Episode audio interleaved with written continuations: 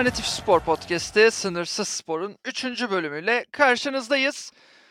Bu hafta temel başlıklara baktığımızda e, Euroleague, Avustralya açık, Alpsmi Dünya Kupası'nda Mikael Schiffer'ın rekoru, kayakla atlamada sezonluk ilk kayakla uçma yarışı ve artistik patinajda Avrupa Şampiyonası programın temel başlıklarını oluşturacak.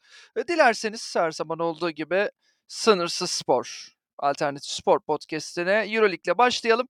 Euroleague'de hem Anadolu Efes hem de Fenerbahçe Beko bu haftayı kötü geçirdiler maalesef ki. iki temsilcimiz de parkeden mağlubiyetle ayrıldı. Fenerbahçe Beko Azvel deplasmanındaydı. istediğini bulamadı.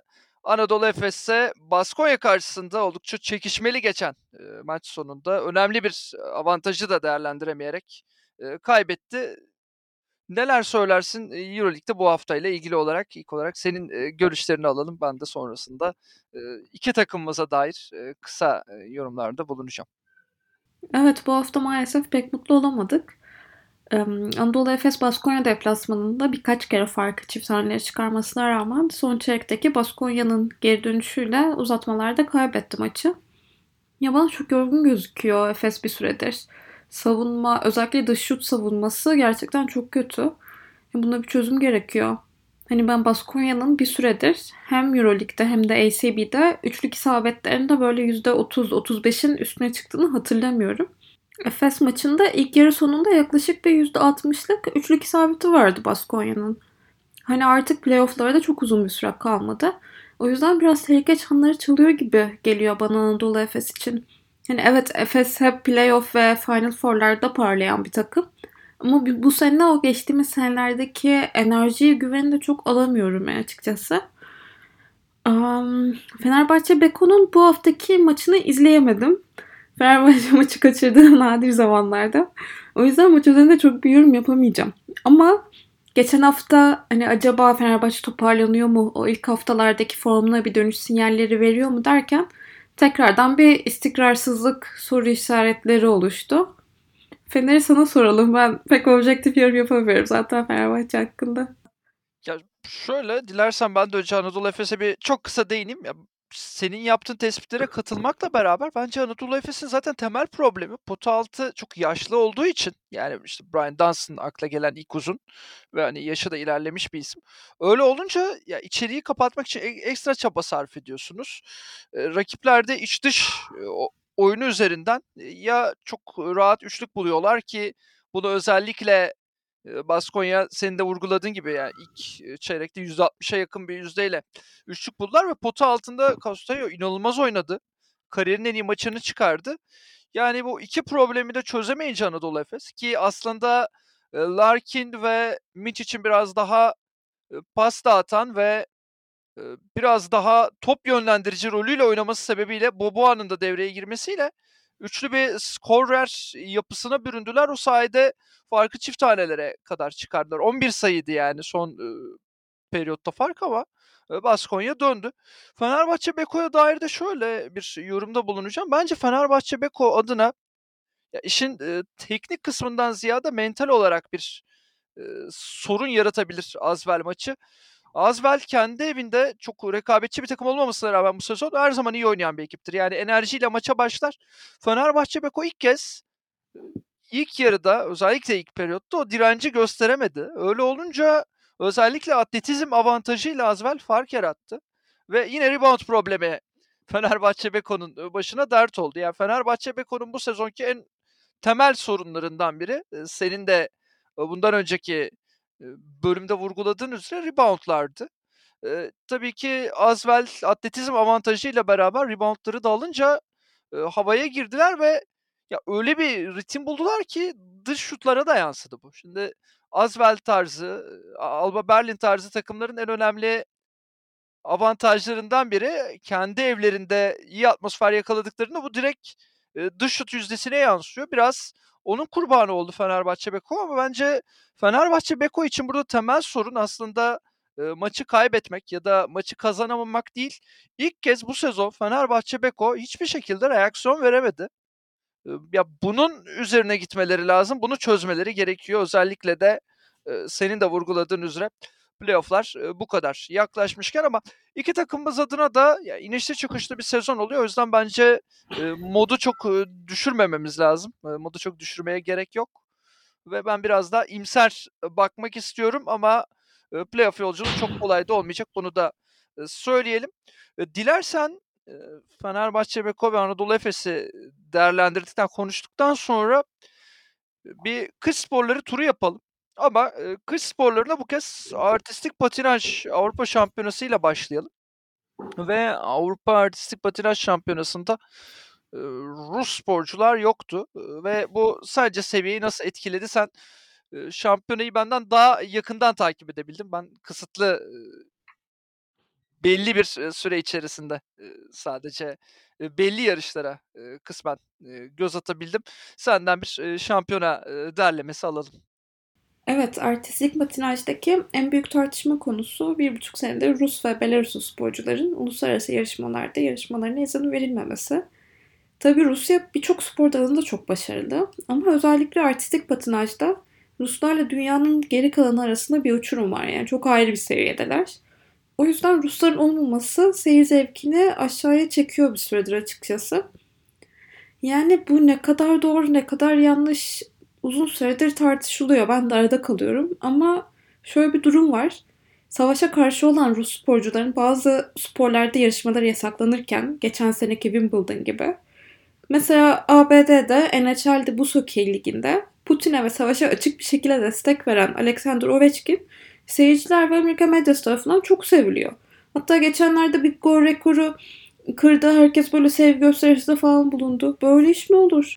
Haklısın ama yani şöyle bir gerçek var. Şimdi Amerika Birleşik Devletleri'nde biraz daha iş endüstriyel, bir şekilde işliyor ve yani orada ben bir reaksiyon beklemiyorum. Neden? Çünkü Ovechkin, işte, en çok gol atan, en çok asist yapan, işte, en çok power play golü atan vs. ya enler üzerine kurulu bir yapı her zaman orada, iyi sanılıp, adeta bir kutsiyet atandığı için öyle bir, refleks maalesef ki, eee, gelişmiş değil. Bu arada şunu da sormak isterim, hazır artistik patinaja girmişken. Bu süreçten sence Türkiye nasıl faydalandı? Türkiye adına da çok kısa da olsa, eee, kısa bir değerlendirme alalım. Sen, eee, Türkiye'nin performansını nasıl buldun şampiyonada? Evet, Rusların olmamasının bir olumlu tarafı diğer ülke sporcularının önünü açtı biraz. Kadınlarda mesela May Mihara, Leona Hendricks ımm, kariyerlerinin en iyi sezonlarını geçiriyorlar. Bizim milli sporcumuz Burak Demirboğa da 20'nci oldu Avrupa Şampiyonası'nda. Hatta bu sene bir galibiyeti de vardı. Enkova Stavisky Kupası'nı kazandı. Bunlar tabii bizi de mutlu eden gelişmeler. Ya, aslında tabii ya yeni sporcular için, eee, ya da e en üst seviyeye çıkamamış sporcular için önemli bir, eee, vitrin ve aslında bu spora devam etme fırsatı. Çünkü bir yandan da, sponsorları bulma, şansına erişiyorsun. Belki, devlet desteği alabiliyorsun daha iyi sonuç alabildiğin için. Bu anlamda, kesinlikle pek çok sporcunun da önünü açan bir, süreç oldu bu. Artistik patinaj Avrupa Şampiyonası'nı böylelikle bir, derleyip toparlamış olduk. En, temel ve en çok konuşulan noktasına, vurgu yaparak.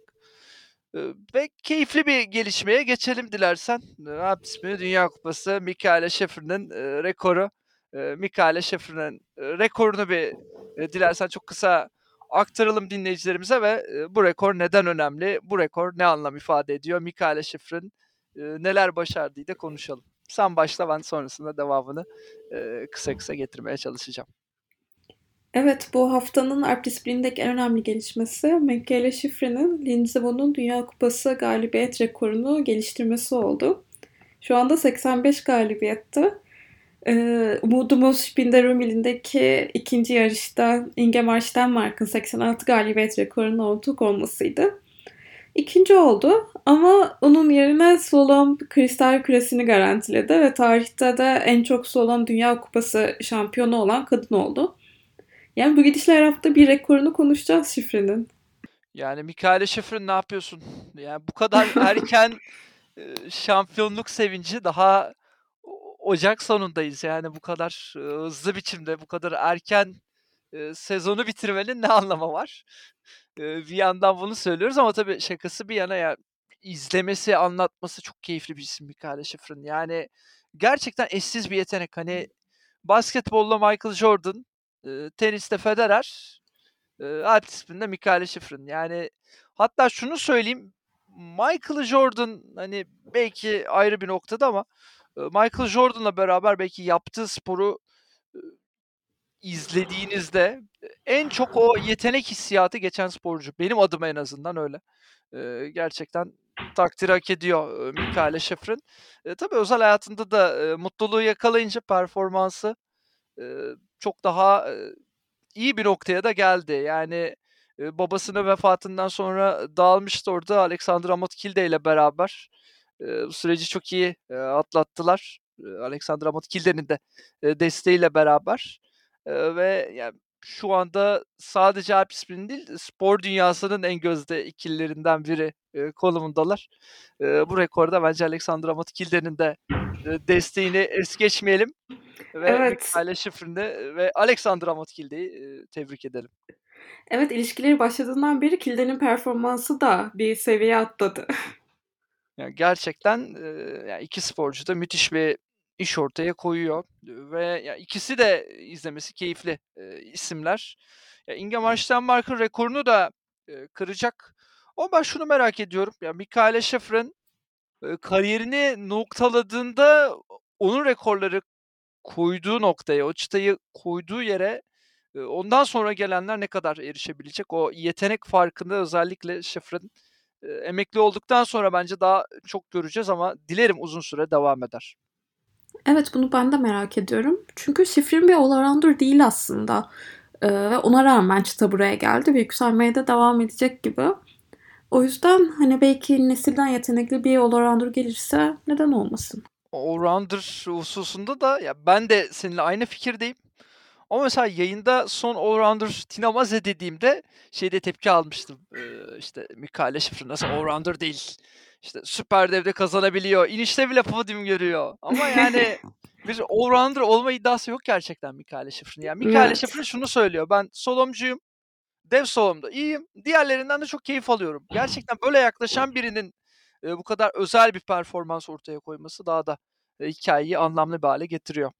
Bir de şöyle bir şey var. Evet, all-arounder olunca genel klasmanda çok büyük bir avantaja sahip oluyorsun. Çok sık podyum görüyorsun ama yarış kazanmak disiplin uzmanlarına göre biraz daha zor oluyor.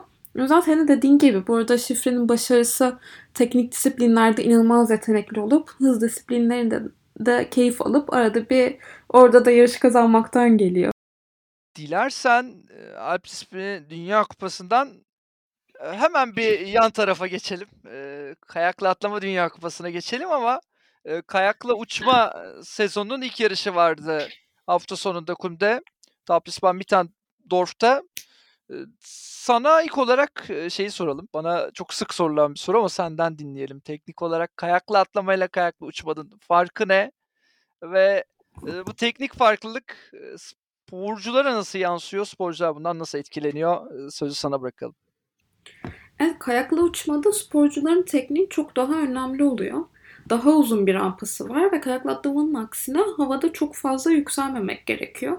Yani o rampadan alınan hızı yükselmek için değil, uzun mesafe gitmek için kullanmak lazım.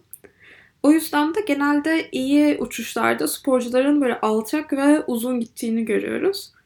Ve sporcular havada ne kadar az hareket ederlerse hızları o kadar az kesiliyor ve uzun mesafe gidebiliyorlar. Bu yüzden rampadan çıkış dahil böyle kas katı kalmak lazım.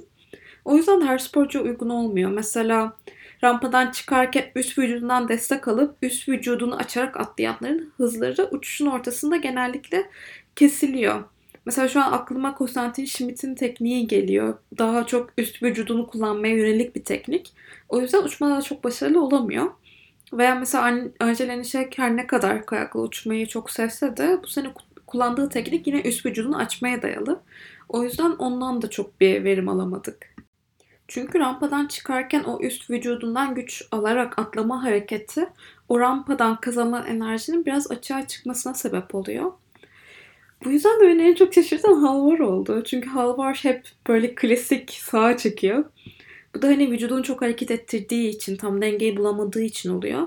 Bu yüzden de geçmişte çok iyi bir kayakla uçucu değildi aslında ama senin deyiminle Halvor da kayakla uçmayı çözmüş.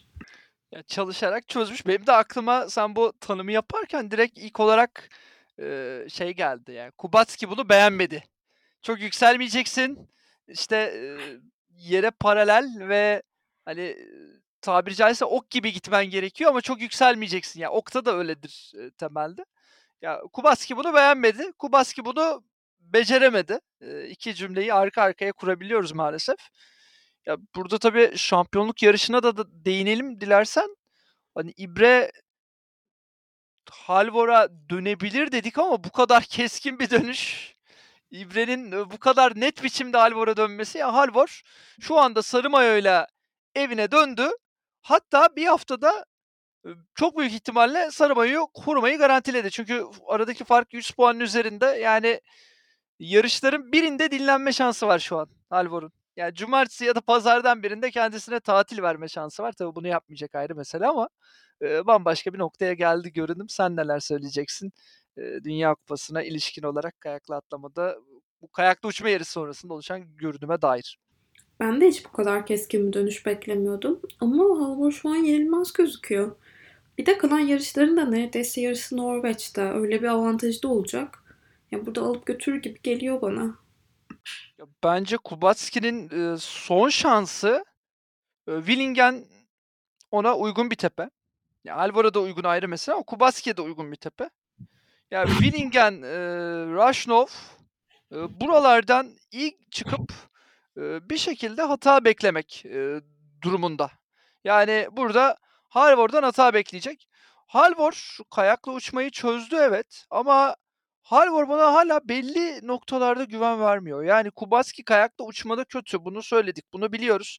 Evet, Vikersund var, Planica var. Bunlar İbre'yi Halvor'a çeviriyor ama Halvor'a bir noktada şundan dolayı göz eee, güvenemiyorum. Yani Halvor'un performansına baktığınızda, işte, bir yarışta çıkıp 20'nci 22'nci olabilir. Kubacki kayakla uçmayı bir kenara koyacak olursak en kötü derecesi 11'incilik. Ya, hep ilk 10'un içerisinde. O yüzden hâlâ bence Kubacki için bir fırsat var ama özellikle, eee, Rachnov Willingen geçişini, eee, kusursuza yakın, eee, yapması lazım bence Kubacki'nin. Ya, oradan 2 birincilik alıp Halvor'dan hata beklemek, durumunda. Benim projeksiyonum bu şekilde. Sen neler söylersin? Evet, ben de tam aynı şeyi diyecektim. Bir yarışta Halvor 20'nci olursa, hatta final turuna kalamazsa kimse de çok şaşırmaz bence. Kubacki kesinlikle daha istikrarlı, daha güven veriyor. Ama bir yandan da Halvor şu anda gerçekten çok formda, çok güçlü gözüküyor. Ya, Halvor Egner Granerüt için şöyle bir avantaj var. Artık, kayakla uçmayı yapabildiğini keşfetti Halvor Egner Granerüt. Bugün röportajda soruldu kendisine ve Halvor şunu dedi: "Eee, rakiplerin benden daha iyi olmasına rağmen onlarla mücadele edebildiğimi gördüm ve onları yenebildiğimi gördüm." dedi. Yani bu öz güven önemli. 2'nci soru şeydi, sence sarı mayo bir baskı unsuru mu yoksa, sporcuları motive eden bir unsur mu diye. Eee, o da şey dedi, eee, "Sarı mayo hiçbir zaman bir baskı unsuru olmaz. Her zaman, ııı, sporculara öz güven veren bir unsurdur ve sarı mayo sizde olduğunda en iyi olduğunuzu her zaman, hissedersiniz. Bunu sarı mayoyu gördüğünüzde kendinize hatırlatırsınız." dedi. Eee, bunu söyleyen bir, eee, Halvor Egner Granerüt'ün varlığı tabii, David Kubacki için büyük bir soru ve David Kubacki'nin, eee, başının belada olduğunu gösteriyor. Bu arada Muhammed Ali Bedir'e de özel parantez açmak istiyorum. Kulüm hafta sonunda 212,5 metreyle Türkiye rekorunu geliştirdi. Ona da buradan teşekkür edip darısı nice rekorların başına diyelim. Evet, gerçekten çok büyük başarı ve böylece Türkiye rekoru da 200 metre seviyesinin üzerine çıktı ki uzun süredir, eee, istediğimiz, beklediğimiz bir şeydi bu. Eee, tebrikler ve teşekkürler Muhammed Ali Bedir diyelim bir kez daha. Böyle toparlayalım dilersen, eee, kayakla atlama Dünya Kupası'nı ve ana yemeğe geçelim. Avustralya açık. Kadınlarda Aryna Sabalenka kariyerinin ilk, şampiyonluğuna erişti. Grand Slam şampiyonluğuna erişti daha doğru bir ifadeyle. Erkeklerde de Novak Djokovic, sakat olduğu net şekilde belli olmasına rağmen ki finalde de bence bizim gördüğümüz, yakın geçmişe baktığımızdaki en kötü, Djokovic performanslarından birisi olmasına rağmen, eee, 3-0'la geçti. Senden değerlendirmeyi alalım. Öncelikle Sabalenka'nın şampiyonluğu sonrasında geniş bir Novak Djokovic, Stefanos Tsitsipas maçı değerlendirmesi. Evet, kadınlar finali Sabalenka Rybakina maçı çok keyifliydi gerçekten. Sabalenka'nın gelişimi, azmi de çok mutlu etti beni. Erkeklerde yani Djokovic tek ayakla çok rahat bir şekilde slam kazandı. Her ne kadar Djokovic bunu olmasam da gerçekten diyecek hiçbir şey yok. İnanılmaz bir başarı. Ama hani hiç kimse de kafa tutamadığı için erkeklerde en azından benim için biraz sıkıcı bir turnuva final oldu açıkçası. Ya zaten Djokovic kiminle oynasa mentor olarak bir 3-0 geride başlıyor. Finalde de Tsitsipas o kadar fazla fırsat kaçırdı ki yani elleriyle verdi kupayı. Yani bu hep konuşuluyor ama Big Three'ye hatta Andy Murray'i de alalım Big Four'a, sağlıklı bir Big Four'a kimse kafa tutamıyor. Ya artık 36 yaşına geldiler. Gençler ne yapıyorsunuz? Biraz top oynayın, biraz hırslı olun. Ya o hırsı ben şu anda bir tek Alcaraz'da bir de Holger Rune evladımda görüyorum. Bu nedir ya? Ben Kasper Ruud'da da görüyorum o hırsı da Kasper Ruud'un hırsı tabii faydadan çok zarar getiriyor maalesef. Ee, Kasper Kasper'in öyle problemi var. Ya Kasper da ne hırsı olacak. O da zaten erkenden veda etti adaya. Avustralya adasına. Üzdü bizi. Yani Kasper Ruud biraz e, şirin hayalet Casper modunu açsa daha başarılı olacak hırstan ziyade ama e, o da o modu bir türlü açamadı. Ya şu ilginçti. Ben e, Novak Djokovic'in ya ilk kez e, iki tiebreak oynadığını gördüm 3-0 kazandığı maçta. Yani bu şu demek aslında. Mental olarak daha güçlü olduğu için kazandı Djokovic demek. Yani şimdi Avustralya açıkta 10. şampiyonluğuna erişen bir Novak Djokovic var. E, sağlıklı olmadığını biliyoruz. Yani buna rağmen 3-0 kazandı ama o 3-0'ın içerisinde de şöyle bir hikaye var senin de vurguladığın gibi ya. Stefanos Tsitsipas'ın önüne iki kez fırsat geldi demek. İki tiebreak. Yani o fırsatları da en değerlendiremeyecek üst segment tenisçi kim diye sorsan herhalde hepimiz Stefanos Tsitsipas deriz. Ee, maalesef yine bizleri yanıltmadı Stefanos Tsitsipas. Ya bence önemli bir fırsat kaçırdı Tsitsipas. Kariyerinde şampiyonluktan ziyade mental olarak da seviye atlayabileceği bir eşikti bu. Bir turnuvaydı. O fırsatı kaçırdı. Eee, kendisini yine Twitter'da, eee, ya felsefe yaparken ya da, güzel tweet'ler atarken göreceğiz. Arada Türkçe tweet'ler de atıyor. Keşke biraz, tenis hususunda da tabii, bu başarısını sergilese ama, yine de önünde fırsat olacak. Sabalenka'nın şampiyonluğu için de şunu söyleyebilirim. Çok fazla tartışılan isimlerden biriydi Sabalenka. İşte, sezon içerisinde belli turnuvalarda öne çıkan, aslında sezon performansıyla dikkat çeken ama hiç Grand Slam kazanamayan bir tenisçi olarak, tepki çekiyordu ve biraz da açıkçası tabiri caizse yaftalanmıştı. Eee, o da, burada Grand Slam kazanabildiğini göstererek aslında, eee, Tsitsipas'ın atlayamadığı o seviyeyi atladı. Artık, tam anlamıyla bir elit, eee, sporcu klasmanına kendisini attı. Benim değerlendirmem bu şekilde. Son sözü sana bırakalım. Avustralya açıkla ilgili olarak, ne umdun, ne buldun? Bu arada, son olarak, Tsitsipas'a ufak bir tepkim var. Yani şampiyonluk adayı olarak sezon başından bu yana, seni vurguladık. Seni burada ilk bölümden bu yana aday gösterdik, arkanda durduk, ailenden daha çok inandık. Keşke kazansaydın, eee, bize de bir faydan olsaydı ama olmadı. Neyse senin kaybın Stefanos. Evet, sana bırakıyoruz sözü. Evet gerçekten ayıp etti. Ama yine de ben de seni tebrik ederek kapatayım o zaman. Ee, kadınlarda Rybakina, erkeklerde Tsitsipas dedim. İkisi de kazanamadı ama ikisi de final gördü. O yüzden Önem seni de kazanmış sayabiliriz. Evet. Ya, önemli olan, eee, kazanmak değil, eee, katılmak mottosuyla, olimpik bir ruhla, eee, yaptığımız için tabii bu podcast'i, eee, burada bu mesajı da tekrar vermiş olalım. Eee, Sınırsız Spor, Alternatif Spor Podcast'inin 3. bölümü, eee, burada sona erdi. Çok keyifli bir, bölümü, daha noktaladık. Bundan sonraki süreçte de alternatif sporların nabzını sizler için, tutmaya devam edeceğiz. Bizlerden, bu haftalık bu kadar. Hoşça kalın.